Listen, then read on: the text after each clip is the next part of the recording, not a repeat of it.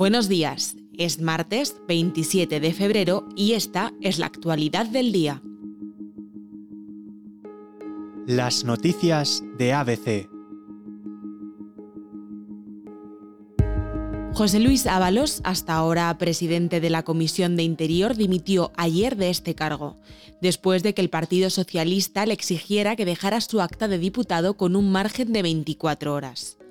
Sabemos que José Luis Ábalos no está investigado, ni señalado, ni imputado, ni su nombre figura en la investigación que todos ustedes conocen.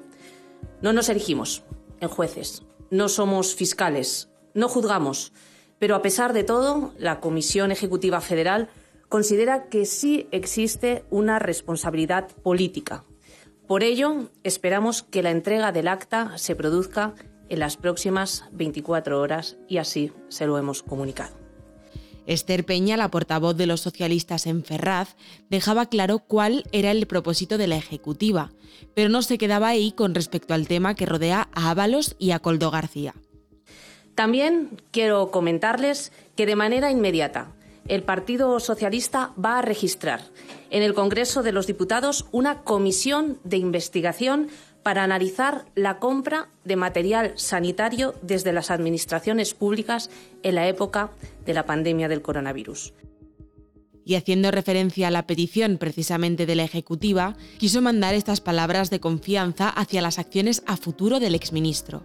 Desde el Partido Socialista no juzgamos y no hacemos eh, reproches penales, pero sí que quiero recordar que José Luis Ábalos es el mejor ejemplo de, de la ortodoxia de partido, del puro compromiso y del puro respeto a lo que es la historia de este partido, de su militancia, de su lucha eh, y de cada uno de las instituciones, de cada una de las instituciones en las que estamos representados. Por eso no tengo eh, ninguna duda que José Luis Ábalos actuará en consecuencia por este bien mayor, que es el Partido Socialista Obrero Español, y, y además porque creo que, que en este caso la pandemia también nos viene bien, ¿no? Culpa no tiene quien hace lo que debe.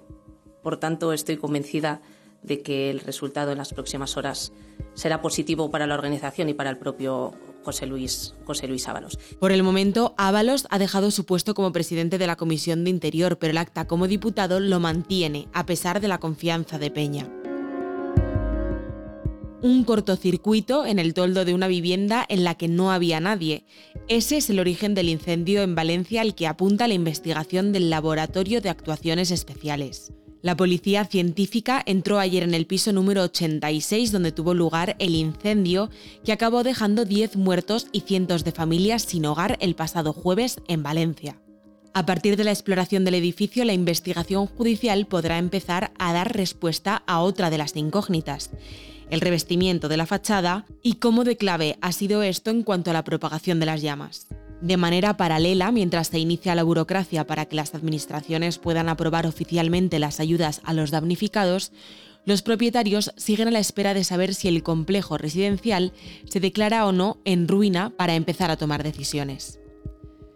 Los Reyes visitaron ayer el Palau de la Música de Valencia para reunirse con los afectados que han perdido sus casas y los familiares de los fallecidos. También acudieron a la zona cero para acompañar a los vecinos y mostrar su apoyo a las víctimas del trágico incendio. A final de año, los miles de empleados públicos que trabajan para la Administración con un contrato temporal deberán cambiar a un contrato indefinido o dejar de prestar sus servicios en el Estado. Esto es lo que recoge la Ley de Estabilización comprometida con Bruselas en el Plan de Recuperación, en la que se fija en el ocho por ciento la tasa de temporalidad en las distintas administraciones españolas. A día de hoy, dicha tasa sigue estancada en el treinta por ciento, lo que supone que la plantilla pública eventual tendrá que mermar a final de ejercicio en casi ochocientos mil trabajadores.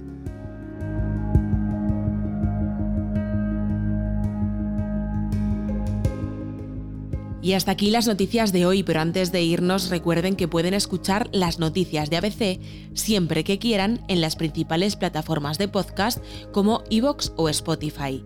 También se lo pueden pedir a sus altavoces inteligentes y, por supuesto, pueden acceder a este boletín desde nuestra página web a b c punto es.